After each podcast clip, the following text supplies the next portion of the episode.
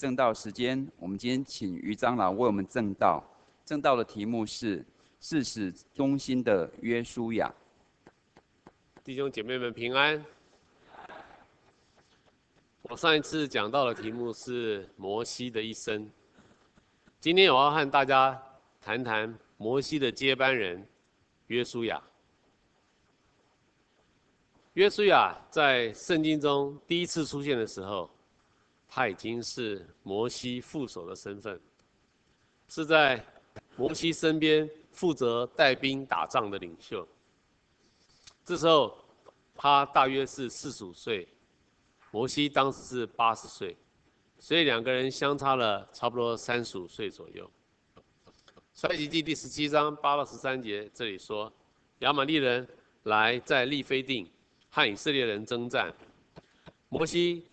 对约书亚说：“你为我们选出人来，出去和亚玛利人征战。”于是约书亚照摩西对他所说的话行，和亚玛利人征战。摩西、亚伦与户珥都上了山顶。摩西何时举手，以色列人就得胜；何时垂手，亚玛利人就得胜。所以摩西的手发沉，亚伦与户珥扶他的手。他的手就稳住，直到日落的时候，约书亚用刀杀了亚玛力王和他的百姓。这件事是发生在以色列人才刚刚出埃及，过了红海不久，进入旷野之后，也就是在以色列人出埃及的那一年，所以是非常早的时候。当时呢，以色列人还没有走到西乃山。所以，所以呢，上帝还没有对他们颁布十诫。那圣经记载呢，自从以色列人进入旷野之后，因为那边是不毛之地，所以呢，上帝就一路提供了水源给他们喝，而且呢，从天上降玛纳给他们当食物，否则他们是没办法生活的。那就在这个时候呢。亚玛力人在以色列人经过利非定的时候，啊，经过利非定这个城这个地区的时候呢，其实以色列人也没有进攻他，他就自己主动的跑出来，啊，攻击以色列人。以色列人呢，为了自保，只好由约书亚出来领军对抗亚玛力人。上帝借着亚玛力人和以色列人打仗的这件事情。应该是要教导约书亚和以色列百姓，让他们自己亲眼看到，他们能够打胜仗，完全是靠摩西举手祷告的结果，而不是因为他们人多势众，或者他们自己都会打仗。也就是要约书亚和以色列百姓学习谦卑但学习敬畏上帝。其实我自己在看这件事情，我也常常觉得，上帝要用这件事情来教导约书亚的成分很大。想想看，约书亚当时这么年轻，上帝又常常让他打胜仗，他不得意忘形才怪。所以呢，上帝故意要让他看到摩西举手祷告的效果有多大，他才不会骄傲起来。所以呢。我觉得上帝真的是非常的用心，在教导和改变他将来要使用的每一个人。啊，约书亚是十二个探子之一，在民数记第十三章一到十六节，耶和华晓諭摩西说：“你打发人去窥探我所赐给以色列人的迦南地，他们每支派中要打发一个人，都要做首领的。”摩西就照耶和华的吩咐。从巴兰的旷野打发他们去，他们都是以色列人的族长，他的名字属以法人支派的有嫩的儿子何西阿，摩西就称嫩的儿子何西阿为约书亚。原来约书亚这个名字是摩西给的，摩西说你就不要叫何西阿了，你就叫约书亚啊。所以呢。约书亚当时是以法莲支派的一个领袖。何西阿这个名字的意思是救恩，就是约书亚原来的名字。而约书亚的意思是耶和华拯救，其实意思还还算接近哈。那其实呢，约书亚跟耶稣是同一个字。约书亚是希伯来文，翻成希腊文就是耶稣。其实这个约书亚或者耶稣在呃犹太人里面是呃非常普遍的一个名字哈。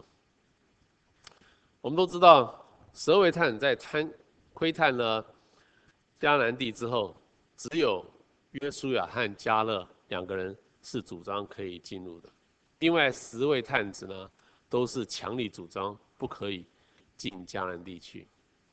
上帝喜悦约书亚和迦勒两个人信心，所以就应许他们两个人将来可以进入迦南地，而其他与他们同时代的兵丁。包括摩西在内，都会全部死在旷野，不能进入迦南地。这个我们在上一次讲摩西的一生的时候，有讲得非常清楚。呃，耶和华拣选约书亚来接续摩西担任以色列人的领袖。在民数记二十七章十二到二十一节，耶和华对摩西说：“你上这亚巴琳山，观看我所赐给以色列人的地。”看了之后，你也必归到你列祖那里。摩西对耶和华说：“愿耶和华立一个人治理会众，免得耶和华的会众如同没有牧人的羊群一般。”耶和华对摩西说：“嫩的儿子约书亚是心中有圣灵的。”你看，耶和华也叫他约书亚，不是叫他何西阿，表示耶和华认同摩西给他了一个新的名字。所以耶和华也说约书亚，他说约书亚是心中有圣灵的，你将他领来，按手在他头上，使他站在祭司以利亚撒和全会众面前，将你的尊荣给他几分，使以色列全会众都听从他。他要站在祭司以利亚撒面前，以利亚撒要在耶和华面前为他求问，他和以色列全会众。都要遵以利亚撒的命出入，所以谁比较大？以利亚撒比较大哈，约书亚要听他的。看起来好像是耶和华跟以利亚撒关系比较密切，所以约书亚要做什么事情要去问以利亚撒，以利亚撒来替他去问耶和华。啊这段经文所记载的事情是发生在以色列人出埃及之之后的第四十年，所以已经在旷野漂流近尾声了哈。然后这个时候呢，就是要进迦南地区啦，所以耶和华就亲自拣选了约书亚来接续摩西担任以色列人的领袖，因为摩西不可以进迦南地嘛，对不对？所以呢，但是呢，上帝很清楚的要求约书亚，凡事都要去请示大祭司以利亚撒。再由以利亚撒请示耶和华，所以呢，约书亚的地位是很明显的与摩西不同。摩西呢，在以色列人面前是代表上帝，这是耶和华自己讲的。他说：“摩西，你要在以色列人面前代表上，代表我，哎，代表上帝。”那大祭司跟摩西同时代的那个大祭司叫做亚伦，是摩西的哥哥，是要听命于摩西的。所以以前是大祭司听命于那个领导者，但是约书亚时代呢，虽然约书亚是全会众的领袖，他要反过来听命于大祭司以利亚撒，是不一样的啊。那这就开启了以色列人的双领袖制度，也就是宗教领袖，啊。有宗教领袖就是大祭司，还有政治的领袖就是士师或者国王，啊，那来共同领导以色列百姓。这个双领袖制度其实圣经定下来之后，其实到现在还有很多地方在使用啊。我们的军中不就是这样吗？一个连有连连长，还有一个辅导长，有没有？辅导长管思想。对不对？然后呢，连长是管政治的，政治就是众人之事，就是指挥部队的。但是管部队思想是辅导长，这个一样的、宗教领袖是管思想的、啊，政治领袖是带着大军作战的、不一样啊。所以是两个领袖。那所以在很多时候，国王以色列的国王很尊敬大祭司的意见，大祭司也要尊重国王的意见，是两个人没有谁比较大啊，不见得谁比较大，不一定。像刚刚我们讲了，摩西时代摩西比较大，约书亚时代以利亚撒好像比较大。啊，大祭司好像比较大啊，所以这是双领袖制度，是很好的制度。所以，呃，这个到现在还是很多很多地方是这样子在做的哈。好，耶和华要约书亚带领以色列人进入迦南地，在生命记第三章二十三到二十八节，摩西说：“我恳求耶和华说，主耶和华。”你已将你的大力大能显给摩西，显给仆人看，求你容我过去看约旦河那边的美地。但耶和华向我发怒，不应允我，对我说：罢了，你不要再向我提这件事情。你必不能过这约旦河，你却要嘱咐约书亚，勉励他，使他壮胆壮，因为他必在这百姓面前过去，使他们承受你所要观看之地。好。这个时候呢，摩西已经一百二十岁，约书亚呢也有八十五岁了哈。上帝亲自指示要约书亚带领以色列百姓进入迦南地，啊，摩西是不可以过去的哈，连看都不可以过去看。那申命记三十一章十四到二十三节，耶和华对摩西说：“你的死期临近了，要召约书亚来，你们二人站在会幕里，我好嘱咐他。”于是摩西跟约书亚去站在会幕里。耶和华嘱咐约书亚说：“你当刚强壮胆，因为你必须，你必领以色呃以色列人进我所起誓应许他们的地，我必与你同在。”好，大家有没有注意到呢？这两段圣经里面，耶和华一直要约书亚刚强壮胆。这代表什么意思？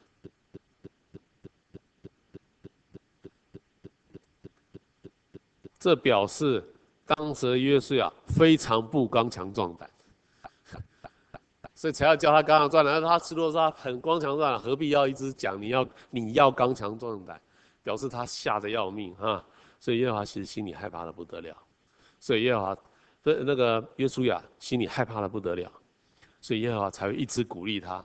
要刚强壮胆，这边讲，啊，上面也讲，这个使他胆壮，啊，这边又讲使他刚强壮胆。好，我们再看，约书亚记第一章一到九节，这里说摩西死了以后，耶和华，啊，这就更晚了哈，摩西死了，摩西死了以后，耶和华晓諭约书亚说，现在你要起来，和众百姓过这约旦河，你平生的日子必无一人。能在你面前站立得住，你当刚强壮胆，又来了，因为你必使百姓承受那地为业。只要刚强大大壮胆啊，还在强调，谨守遵行我仆人摩西所吩咐你的一切律法，如此你的道路就可以亨通，凡事顺利。然后又再强调，我岂没吩咐你吗？你要刚强大。可能在讲的时候，发现约瑟还在那边发抖。他说：“我们又不是跟你讲过了吗？你要刚强壮胆啊！讲了，光这一段话讲三次啊！不要怕了，不要再惊慌了啊！表示他慌得不得了哈，就是要非常惊慌，因为你无论往哪里去，耶和华你的上帝必与你同在哇！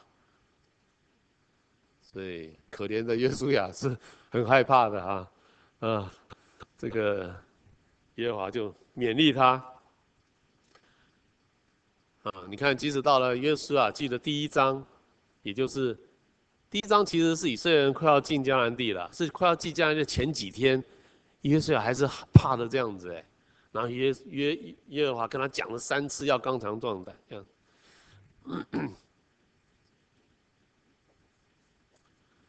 所以要进迦南地前还是这么害怕，奇怪，不晓得是不是因为约书亚年纪大了。已经失去了他年轻时候的冲劲跟勇气。他应该还记得吧？在四十年前，当时他是积极主张要进迦南地的哦。难道现在是年纪大了，所以就就不敢了吗？当他年轻的时候，那个时候一点都不害怕。十二个人里面，他是主张，十个人都说不可以进去，只有他是，他跟加勒两个人是主张要进，他一点都不害怕。现在却怕成这样子，到底是怎么回事？其实约瑟亚心中的害怕是不难理解的，因为以前有摩西做领袖，上帝又几乎在所有的事情上。都挺摩西，所以呢，约书亚只要跟在摩西旁边，做他的助手就好了。在那个时候，约书亚的信心是来自于对耶和华以及对于摩西的信心。现在摩西死了，所有的责任都落在约书亚的身上，他心中的压力可想而知。所以担任领导者跟担任副手是不一样的。压力完全不同，一整件事情的成败是领导者负责，副手只是帮忙。那个压力是完全不一样的。现在他自己在这个位置上，他就知道那个责任有多大。而且呢，以前以色列人在旷野漂流，不必直接面对强大的迦南地区各国，现在要带着以色列人渡过约旦河去攻击。上一代以色列人连碰都不敢碰的，又先进又强大的迦南人，以色列大军是有可能会被完全消灭掉的。大家可能不太知道，在那个时代，迦南地是农耕农耕社会，农耕社会的人是很先很文明是很高的啊，有自己的很好的衣服，不像。畜牧，那以色列人是畜牧业，是游牧民族，是穿着野兽的皮哈，穿兽皮的，那也是很落后的啊，文化水平是很低的，啊，那迦南人呢是很先进的，大家知道那个非利士人靠海边那个非利士人，那个一直是以色列人最强的敌人，就是希腊人嘛，他从希腊那边搬过这个移民过来的，抢了最好的地方在海边，是非常先进的民族啊，哎。那所以迦南地区的都是农耕的，农耕社会是比较先进的啊，因为他们不必到处游牧啊，然后再定居在一个地方，然后耕种，然后可以有写有文字，发明文字啊，什么东西是很非常先进的。所以以色列人面对迦南人，他看了以后为什么会吓成那样子？因为就像现在亚洲地区的人跑到欧美国家的感觉是一样，好先进啊，生活水准。生活用品什么都不一样，非常羡慕。以色列人跟迦南地区人的就差不多是这样子，他是非常落后的，是非常落后，很贫穷，很落后。迦南地区又富足又强，高科技啊，军队又强强大，人民又有水准，知识水准也高，是这样子的。所以耶和华说：“你们这群落后的。”以色列文化很落后啊，各种各样都落后，经济也落后的以色列人，你进到迦南地，你只有去学他，他不会来学你的；你只有去拜他的偶像，他不会来拜你的耶和华的，因为他们根本看不起你。这就是为什么耶和华说要把这些人全部赶走，因为你进去，你只会被，你只会学他了，就像比较落后文明的。呃，文文化比较没落文明的地区的人，到了强势文明的地区，到了欧美那边，像现在到欧美那边，都被他影响嘛，都是学他们，嗯，不太会坚持自己原来的生活方式，所以这就是为什么以色列人很害怕，约书亚很害怕，在摩西时代，反正在旷野，耶和华说不能进去嘛，就算了，就不用进去，也不用面对这个冲突，可是现在。摩西时代过去了，耶和华要约书亚带着大家进去，现在要面对你对面对那么强、那么高度的文明、那么高度智慧的一个迦南人，你怎么办？进去有可能全军覆没的，呃，耶稣要可能第一个被杀，因为领领导者，这是非常非常的要要这样子才能够明白为什么他那么害怕。我们现在从事后来看，觉得哎没问题啦，他后来不是赢了，当时不是的，当时看起来百分之九十会输的样子，对，连武器都没有。你看以前那个大卫，不是拿了武器去那个吗？跟歌利亚作战，以色列人就有一把剑，非利士部队是每个人有一把刀，以色列人就有一把刀，不知道从哪里偷来的哈，就是扫罗国王自己的那一把刀，要给大卫用，大卫说太重了拿不动，就用石头。人家人家是带着武器来的，战车有那个那个呃铁器武器来的，以色列人都是用石头啊、弹弓啊这样跟。非利士人打，当然打败嘛，打不过人家，这个时候就是这样子的情况啊，是很弱的啊，他们是很弱的，不要弄错了，以色列人是文化很落后，然后知识水准也都比较落后，生活水准也低，哎，是这样子的一个情况。所以呢，我们要说，在这样的情况之下，这个。约书亚完全不害怕，那是骗人的。但是呢，进迦南地又是上帝的命令，所以约书亚只好鼓起勇气，怀着必死的决心，他想去，大概就死了，死就死吧，哎，啊，怀着他必死的决心呢，去完成上帝所托付的重任。约书亚带领以色列人进入迦南地，在约书亚要进攻迦南地之前。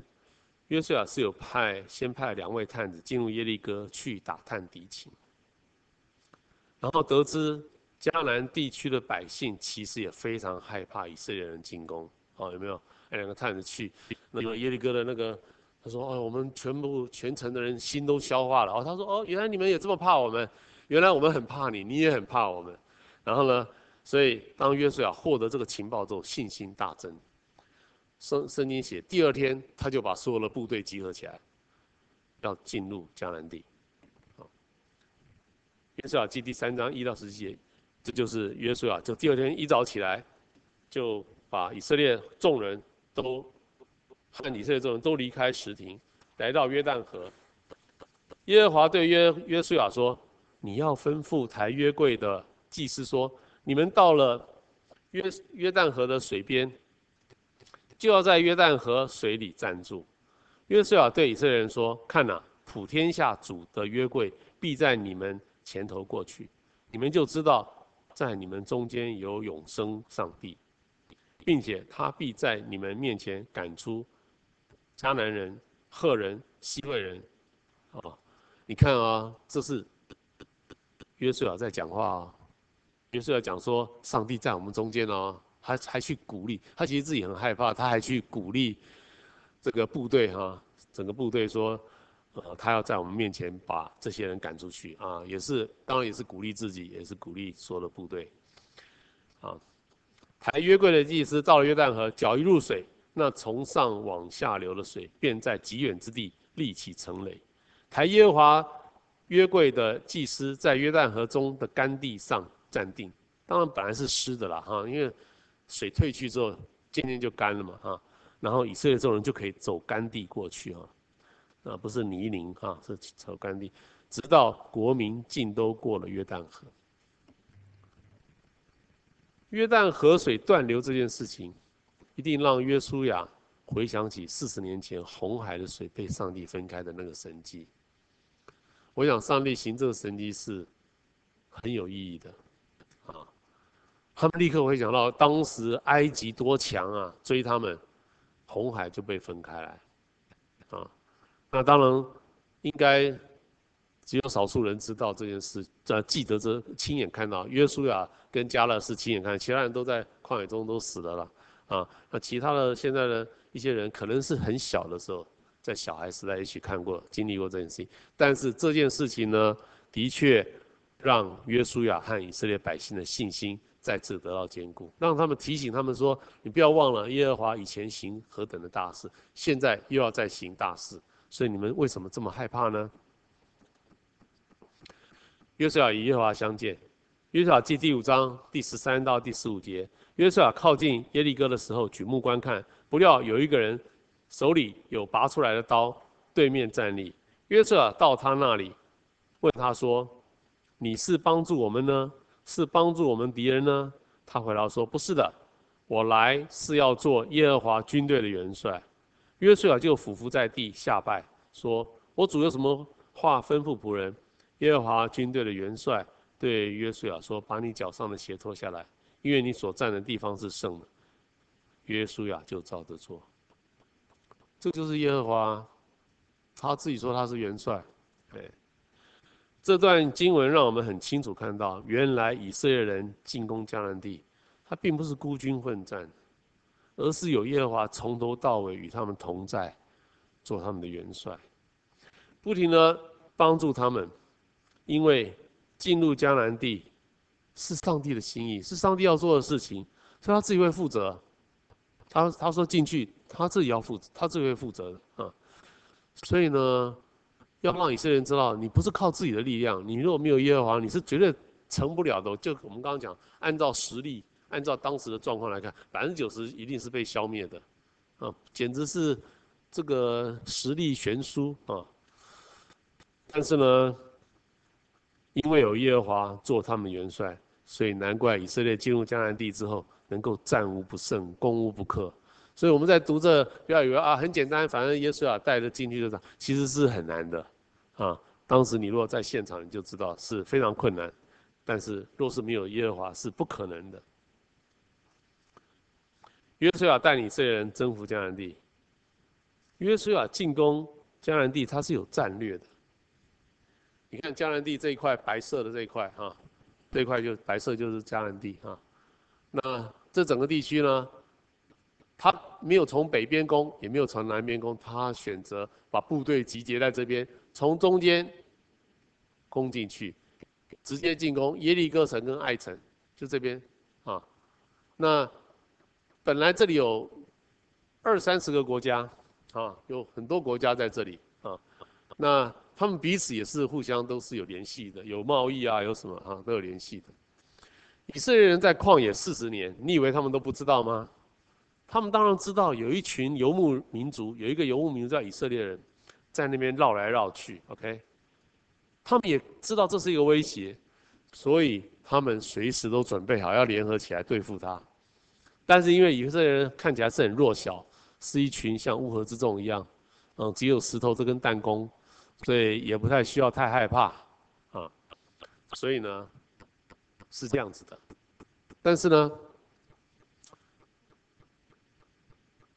以那个约书亚呢，他的策略就是我先把整个迦南地一分为二，所以从中间打进来，他这样一打进来，部队就留在留在中间了，于是这两边就不通了，所以呢，把这个这些人就不能全部联合起来一起对对他，就是人力量就分一半，然后呢，先去攻打南部，南边比较弱小，因为南边的天气是比较干旱的，你如果去过以色列就知道南边。很少植物啊，是很干旱的地方，所以人民很少。北边是绿油油的哈，这个非常的茂密的森林啊，然后有很多的水啊，水源丰富，所以在北边很好生活，所以人很多啊。那所以他把这个迦南地切开为一半，先征先往南打，南边有五个国家，先把南边这五个国家消灭，然后再转过来。再打北边，北边有十几二十个国家在这边，好，不要把他们全部，再把他们逐逐逐一的，再把他们消灭哈。那当然这十几个国家联合起来，南边他一切他一打进来之后，南边五个国家立刻联合起来，然后他是面对五国联军，然后北边十几个国家也立刻联合起来啊，他把南边消灭了，再往北，啊，也花了好几年的时间才把整个迦南地，啊，才才把整个迦南地打下来。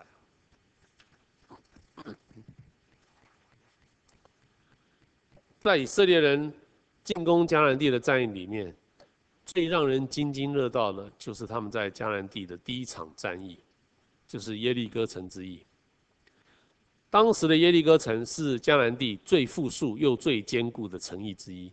结果以色列大军呢，完全遵照耶和华的吩咐，头六天每天绕城走一圈，第七天。那一天绕城走七圈，然后就大声呼喊：“然后耶利哥的城就整个垮垮下来，以色列人、以色列大军就能够顺利的进入耶利哥，将全城的人都消灭了。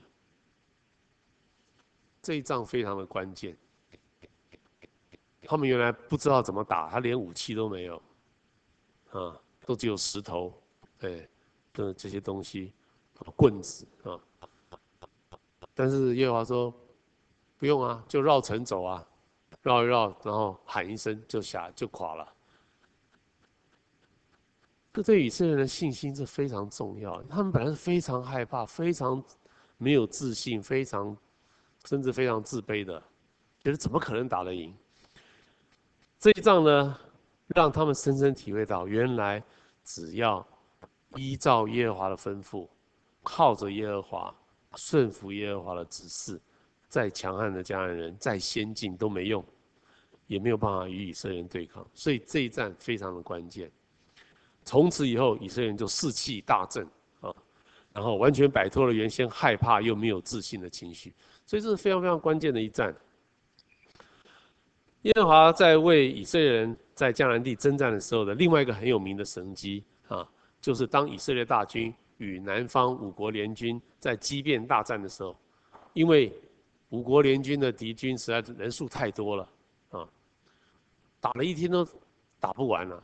你要打仗要把对方打败，你是要把他大部分的人歼灭之后，他们才会撤，才会才会逃嘛，才会撤撤退。他人还太多，杀了半天还是很多，但他们并没有要撤退的意思，啊，并没有被打败的的的模样啊。所以呢，耶和华垂听了耶，呃不，耶和华就垂听了约书亚的祷告，然后就让太阳在天空中。整整多停留了一天，好让以色列大军有时间可以将敌人完全消灭。假如你有读圣经，应该都有读到这一段，啊，然后那多了一天的时间，以色列人、以色列部队就有时间把所有的这个这个敌军啊消灭啊，消灭到他们败逃这样子。从这两场战役我们可以看到。耶和华是全程带领着以约书亚和以色列人征服整个迦南地，他并不是在天上远远的看着以色列人奋战，而是亲自参与了每一场战役。所以耶和华对以色列人的爱跟关心在此就显明了。约书亚将迦南地分配给以色列人为产业。约书亚记第十二章到第十三章这里讲说，约书亚和以色列人在约旦河西击杀了诸王。约书亚就将那地按着以色列支派的宗宗族分给他们为业，就是赫人、亚摩利人、迦南人的山地、高原、旷野和南地。他们的王，一个是耶利哥王，一个是埃城王，一个是耶路撒冷王，共计三十一个王。所以你看，都是城市的名字。所以以前的国家是一个城邦，以一个城市发展起来。啊，这个埃城王就是埃城是它的核心。然后周围有一些，呃，乡间的土地啊，这样就有个国家，所以叫城邦。耶路撒冷也是一样啊，所以三十一个王等于是三十一个城邦被约书亚消灭。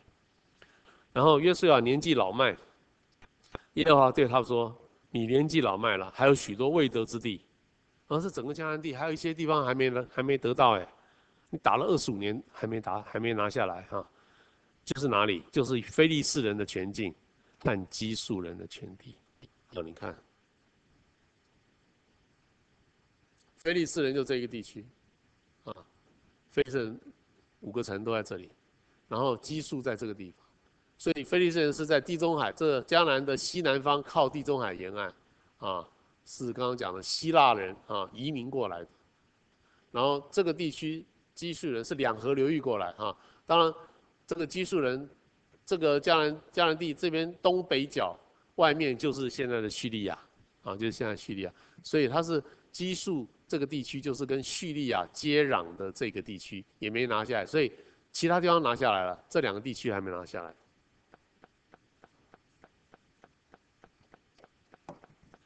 然后呢，他这里经文说：“我必在以色列人面前赶他们出去，你只管照我们所吩咐的，将这地免阄分给以色列人为业。”现在你要把这地分给九个支派，和马拉西半个支派为业。马拉西另外半个支派和流便、迦得两个支派已经受了产业，就是摩西在约旦河东所赐给他们的。所以耶和华跟他讲说：虽然非利士人跟基述人的地方你还没拿下来，但是没关系，你就去分，就把它分掉，分给分给那个呃呃十二个支派啊。结果呢，你知道吗？他这边其实菲利士人还在这个地区，而且那么强。西缅支派根本进不去，住不进去，所以后来西缅就没在这里。后来西缅就跑到北边去，跟别的支派借了一块地居住，你知道吗？所以西缅其实没有在这边哈。那基述这一块，呃，也也没有，就是也也没有拿下来哈。当时也没有拿下来。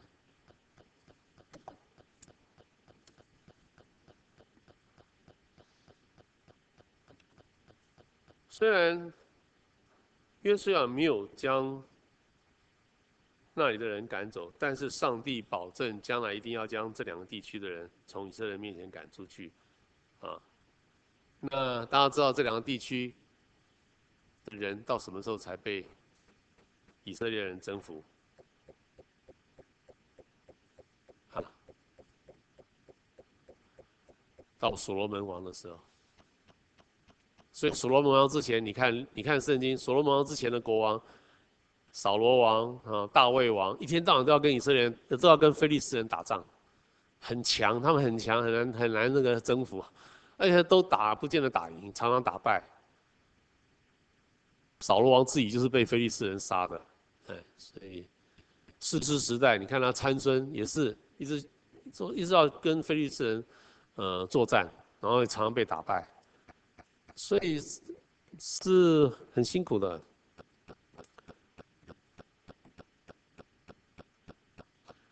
那到了所罗门，可是你在圣经上看所罗门之后就没有了，再没有写非利士人了，没有。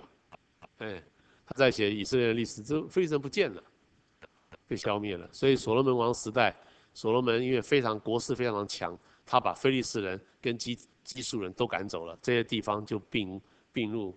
以色列的版图，啊，当时所罗门的力量大到什么地步？他往北，圣经记载，打到那个两河流域，就是现在的伊拉克，不仅把叙利亚拿下来，连伊拉克都拿下来，哎，南边一直打到埃及，啊，所以那个所罗门的的国势很强，很强盛。关于未得之地，啊，上帝好像没有要责备约书亚的意思。因为要把约迦南地拿下来，不是约书亚一个人的责任呢，是整个以色列人，整个种族，他们要把这件事情完成呢。因为约书亚这些年来率领以色列人东征西讨，也辛苦了二十五年了，已经征服了三十一个城邦，已经够辛苦了，所以上帝是很合理的。但是呢，约书亚年纪大了，他生命要结束了。他后面后续的领袖应该要接棒啊，应该要继续完成这个任务啊。可是他后面领袖没有办法很快把这 这两个地区的人赶走。约书亚记结束以后就是四世纪，四世纪上面记载了十二个士师，好像也很厉害，可是就是没办法把这个问题解决。然后后来就进入了扫扫罗的时代，扫罗王，然后大卫王，到了所罗门王才解决。啊，所以。这些领袖后来领袖是有责任的，哎，他们居然这么弱啊！约瑟亚死了以后，他们也完成不了这个工作。所以呢，就是因为这样子，就造成后来士师时代和扫罗王、大卫王的时代，这些时代里面拜偶像啊，因为你一直都还有一些人在里面嘛，还有一些外邦人在里面拜偶像和非利士人入侵这两件事，一直是以色列人最重要的内忧。跟外患，我们来看约书亚的死。约书亚记第二十三章到二十四章，这记载：耶和华使以色列人安静，不与四围的一切仇敌争战。已经多日，约书亚年纪老迈，就把以色列众人的长老、族长、审判官并官长都招了来，对他们说：“我年纪已经老迈，你们要谨守遵行写在摩西律法书上的一切话。”不可与你们中间所剩下的这些国民掺杂，他们的神你们不可侍奉叩拜，你们要敬畏耶和华。若是你们以侍奉耶和华不好，今日就可以选择所要侍奉的。至于我和我家，我们必定侍奉耶和华。百姓回答说：我们断不敢离弃耶和华，去侍奉别神。当日，约书亚就与百姓立约。约书亚正一百一十岁就死了。约瑟亚在世和约瑟亚死后，那些知道约书亚为以色列人所行诸事的长老还在的时候，以色列人侍奉耶和华。约瑟亚死的时候一百一十岁，这里说他要跟百姓立约，要求百姓不可去拜偶像，有没有有点奇怪？立约可以立很多的约，为什么跟他约定就是不可以去拜偶像？这表示，当时的约书亚已经发现有一些以色列人偷偷跑去拜迦南地区的偶像了。他们还是很羡慕迦南人的生活水平，很羡慕他们所拜的，觉得可能是他们的神比较比较棒，所以生活水准才能这么高。就有这么很世俗的哈以色列人，偷偷跑去拜，所以他才会要立约啊，要不然怎么会立约？如果大家都好好的，都敬拜耶和华，何必立约？何必约定说啊，你不可以去拜偶像，表示有人在拜。不过呢，当时情况似乎并不是很严重，所以圣经才会说，这个约书亚在世，约书亚死后，那些知道耶和华为以色列人所行诸事章还在的时候，以色列人侍奉耶和华，表示当时绝大多数人。绝大多数以色列人还是敬畏耶和华的，而且呢，约书亚自己以身作则，他向大家保证，他自己的家族必定永远侍奉耶和华。所以，约书亚实在是一位非常好的领袖。现在我们来回顾一下约书亚的一生。约书亚从四十五岁开始，先做了摩西的副手四十年，然后做以色列的领袖二十五年。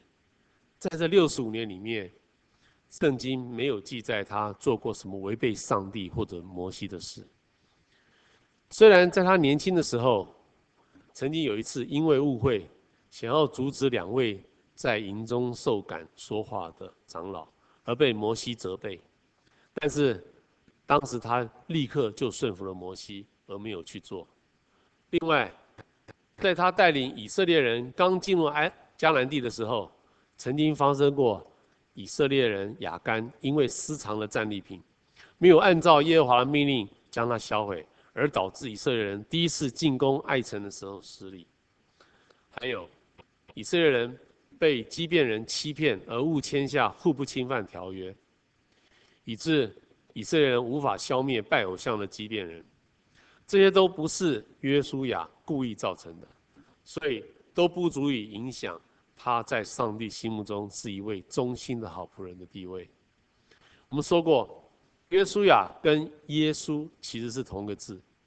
约书亚带领以色列人进入应许之地，其实正预表了耶稣要带领得救的基督徒进入上帝所应许的安息与蒙福的人生。现在我们来看看，从约书亚的一生，我们可以学到什么功课？首先，要坚定跟随上帝。在约书亚的一生中，他有信心坚定的时候，也有信心软弱的时候。他在带领以色列人 要进入迦南地之前，之所以会那么害怕，就是因为他对上帝的信心动摇了。不要忘了，是谁叫他进迦南地？上帝告诉他说：“进去。”他吓得这样子，表示什么？表示他说：“可以吗？上帝，你说可以进去，进得去吗？我行吗？”他对上帝的信心动摇。那可能是他一生中信心最软弱的时候。但是，当他年轻的时候，他还记得，他和十二个探子一起从迦南地回来的时候，是他极力主张可以进攻迦南地。那个时候是他对上帝的信心最强的时候，所以你看，同样的一个人，一生中的信心状态是可以上上下下的。所幸根据圣经的记载，约书亚的信心大多是处于不错的状态。我们怎么知道？你看他到处打仗，他如果信心不够，他不会打，他不，他不，他这个不敢到处打仗的。他会打仗，他会愿意出去打仗，表示他信心的状态是不错。他如果没有信心，他就躲起来，他不要，他就拒绝拒绝打仗，哎，拒绝去这个冒险，对。所以表示，其实约书亚虽然在进迦南地之前信心非常软弱，但是还好，他一生中大部分的时候信心是坚定的。我们所要向，那我们要向约书亚学的是什么呢？当他在信心软弱又害怕的时候，约书亚他没有选择顺从自己软弱的情绪，而是鼓起勇气，让自己顺着上帝的旨意而行。他没有为了保命而临阵脱逃，而是勇敢的将自己交在上帝的手中，让上帝使用。说：“上帝，你要我去，我就去吧，死就死吧。”这样的坚持和勇气，是我们基督徒每天都应该把握的生活原则。当我们在生活中面临一些重要抉择的时候，我们是坚持遵守基督的命令，还是选择与世俗妥协？其实基督徒会选择与世俗妥协，常常是因为担心自己会蒙受到一些立即的损失。而不敢坚持圣经所教导我们的原则。譬如说，你为了要得到一个订单，要不要说一些谎话来说自己的产品多好？你按照圣经是不可以，为了抢订单，你要不要说？很多啊，我们常常面临很多的抉择。你在挣扎，要顺服圣经的原则，还是为了眼前的利益，马上要顺从世俗的价值观？这种情境跟使徒彼得在压力之下选择三次不认主有什么不一样？我们基督徒常常在笑彼得说：“哎呀，你看在耶稣面前讲的绝对不会怎样怎样，结果一下子就三次不认主，好像很很差。”其实，当我们在做错误选择的时候，我们跟他一样差。当我们在做一个非常与世俗妥协的一种选择的时候，其实就是 就是表明了我们是一位爱自己超过爱上帝、爱世界超过爱真理的基督徒，算不上是一个好基督徒。只能算是一个让上帝非常失望的一个软弱的基督徒。但是，如果我们选择服从圣经的教导，坚持做个有为有守的基督徒，有原则，嗯，有操守，服从圣经的教导和圣灵的感动，克服内心的担心与恐惧。我们的结局就会跟约书亚相似，可以得到天上荣耀的冠冕。但愿我们每个人都能够有约书亚那种择善固执的勇气，否则我们很可能只是在虚度我们的人生，浪费在一些不讨神喜悦的事情上。我们的人生是浪费在一些不讨神喜悦的事情上吗？我觉得这我们要好好的要警醒。第二，要忠心。约书亚一生服侍摩西与上帝，忠心耿耿，不顾自己生命的危险，克服内心的害怕，出生入死的达成摩西与上帝所交付的每一个使命。真的是一位鞠躬尽瘁、死而后已的好仆人。他自始至终，一辈子都是尽心尽力的爱耶和华，敬重摩西的领导。所以我们说他是至死忠心，真的是一点也不错。罗马书十三章第一节，在上有权柄的，人人当顺服他，因为没有权柄不是出于上帝的，凡掌权的都是上帝所命的。这里告诉我们，能够位居领导地位而没有被上帝换掉的人，都是上帝允许的。好，所以你的老板虽然不是基督徒，啊，他们还在做你的老板，没有被换掉啊，而是上帝允许的啊。你不可能，你不能把他换掉啊，你不能扮演上帝的角色，即使他不是基督徒啊。即使这个总统不是基督徒啊，他的命令还是要遵守。你不能说非基督徒我通通不听，我只听上帝，这是错的。上帝说奇怪，你没看圣经啊？圣经说没有一个权柄不是来自于上帝的，要换我会换。上帝说我会换的，你不用担心。这些领导者有做什么不对的事情，他会负。这些领导者他自己会有后果的，你不必替他担心。对，所以，我们不要以为啊，这个基督徒又怎样，就自己无限的膨胀啊啊！非基督徒讲的话，通通不听啊，不是这样子，世界不是这样在运作的。上帝让他继续做领袖，一定有上帝自己的原因。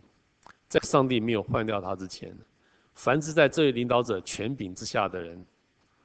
只要他的指令没有违法，违法你就不要做嘛，就走了，离开。嗯，有违法的这种这种主管，我们赶快离开他，哎，或者违背圣经，我们除了这样子之外，我们都应该要顺服他的领导。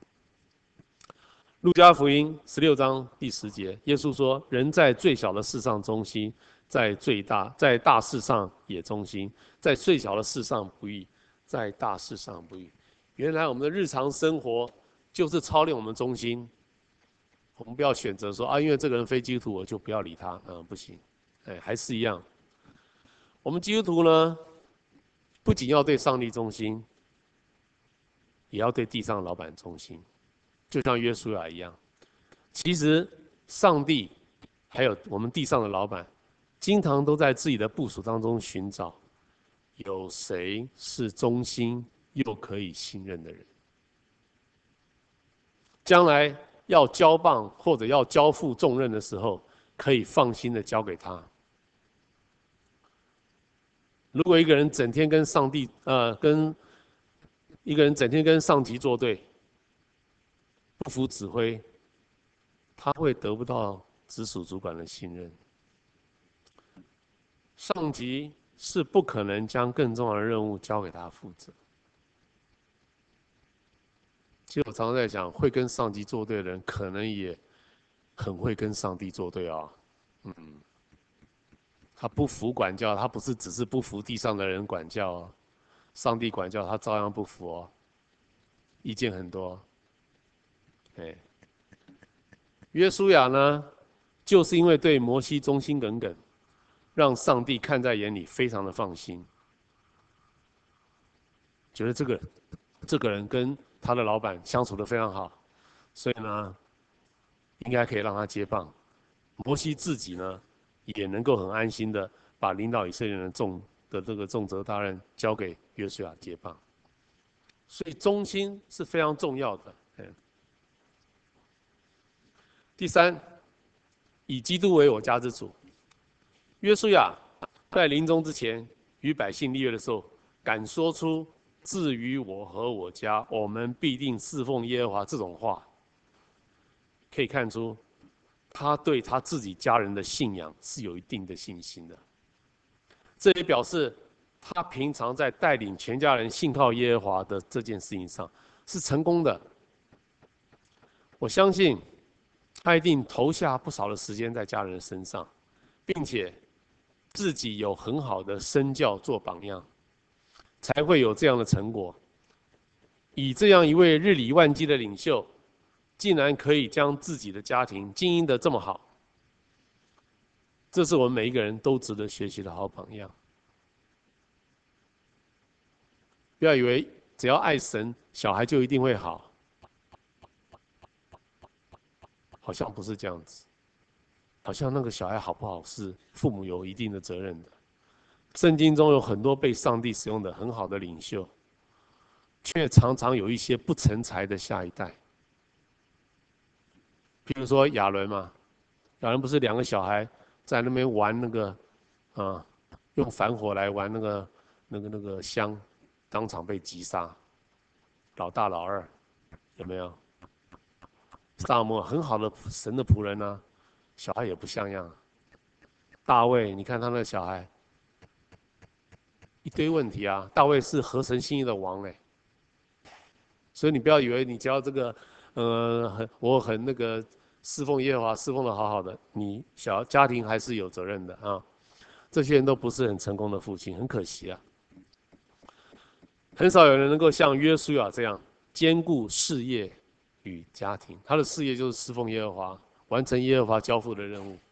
这就是我们每一个基督徒的事业。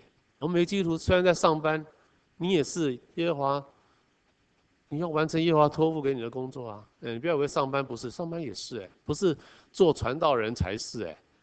哎，我们进入世界各地，在全世界各地每个角落、每个公司发挥影响力，就是我们的，哎，让上帝使用，成为别人的祝福，这就是我们的事业哎。不是要争权夺利啊，啊，要一些名利啊，都不是。那我们要怎么做才能够经营出一个信靠上帝的家庭呢？我认为还是回到家恩礼拜啊，家恩礼拜就是一个非常具体可行的做法，也没那么难，就是家恩礼拜。为什么呢？因为当我们离开了教会，我们居然还愿意花额外的时间去亲近神，这种行为在小孩的眼中。就会觉得爸妈的信仰是真实的。爸爸妈妈不是只是在去教会的时候才做基督徒，离开了教会之后，生活行为就跟非基督徒完全没有区别。其实孩子的眼睛是非常雪亮的。如果我们连做家恩礼拜或者参加团契小组的时间都舍不得花，那我们的价值观和优先顺序。在小孩的眼中就看得非常清楚了，是一位爱世界超过爱上帝的基督徒。其实我们都说很忙，其实每个人都一样，都有二十四小时，没有人是很忙的。每个人每天都有二十四小时，没有少一秒钟，二十四小时都一样多的，而是你把时间用到哪里去了。你的优先顺序在哪里？你优先去做你喜欢做的事情，你优先做你觉得重要的事情，所以你不优先做家恩礼拜，就表示家家恩礼拜不重要。那是优先顺序的问题，所以不要说你没时间，每个人都有二十四小时，每个人的时间都一样多，那是你的选择，你的优先顺序在哪里？那个优先顺序就影响你整个家庭，影响到你的下一代。是否能够成为敬虔的基督徒？但愿我们每个人都能够从约书亚身上学到以上的三个功课，就是是哪三个？忘光了啊！第一个，坚定跟随上帝；第二个，要忠心，对神对人都要忠心；第三呢，以基督为我家之主。你如果能够做到这三样，我们和我们的家人。就一定会不断的蒙福，不断的哦，不是一次哦，不断的蒙福。好，我们一起祷告。亲爱的天父，我们谢谢你，借着耶稣亚的一生，让我们明白，我们每个人都应该要像约书亚一样，坚定的跟随你，顺服你的命令，顺服在上掌权者，成为你合用的器皿，也帮助我们能够像约书亚一样，带领整个家庭来信靠你。愿主耶稣赐给我们。智慧与力量，让我们能够兼顾工作与家庭的需要，领受你从天上要赐给我们的福分。愿主你在我们的身上掌权，使用我们，使我们的一生成为周围人的祝福。谢谢主，我们这样感谢祷告，侍奉主耶稣基督的名求，阿门。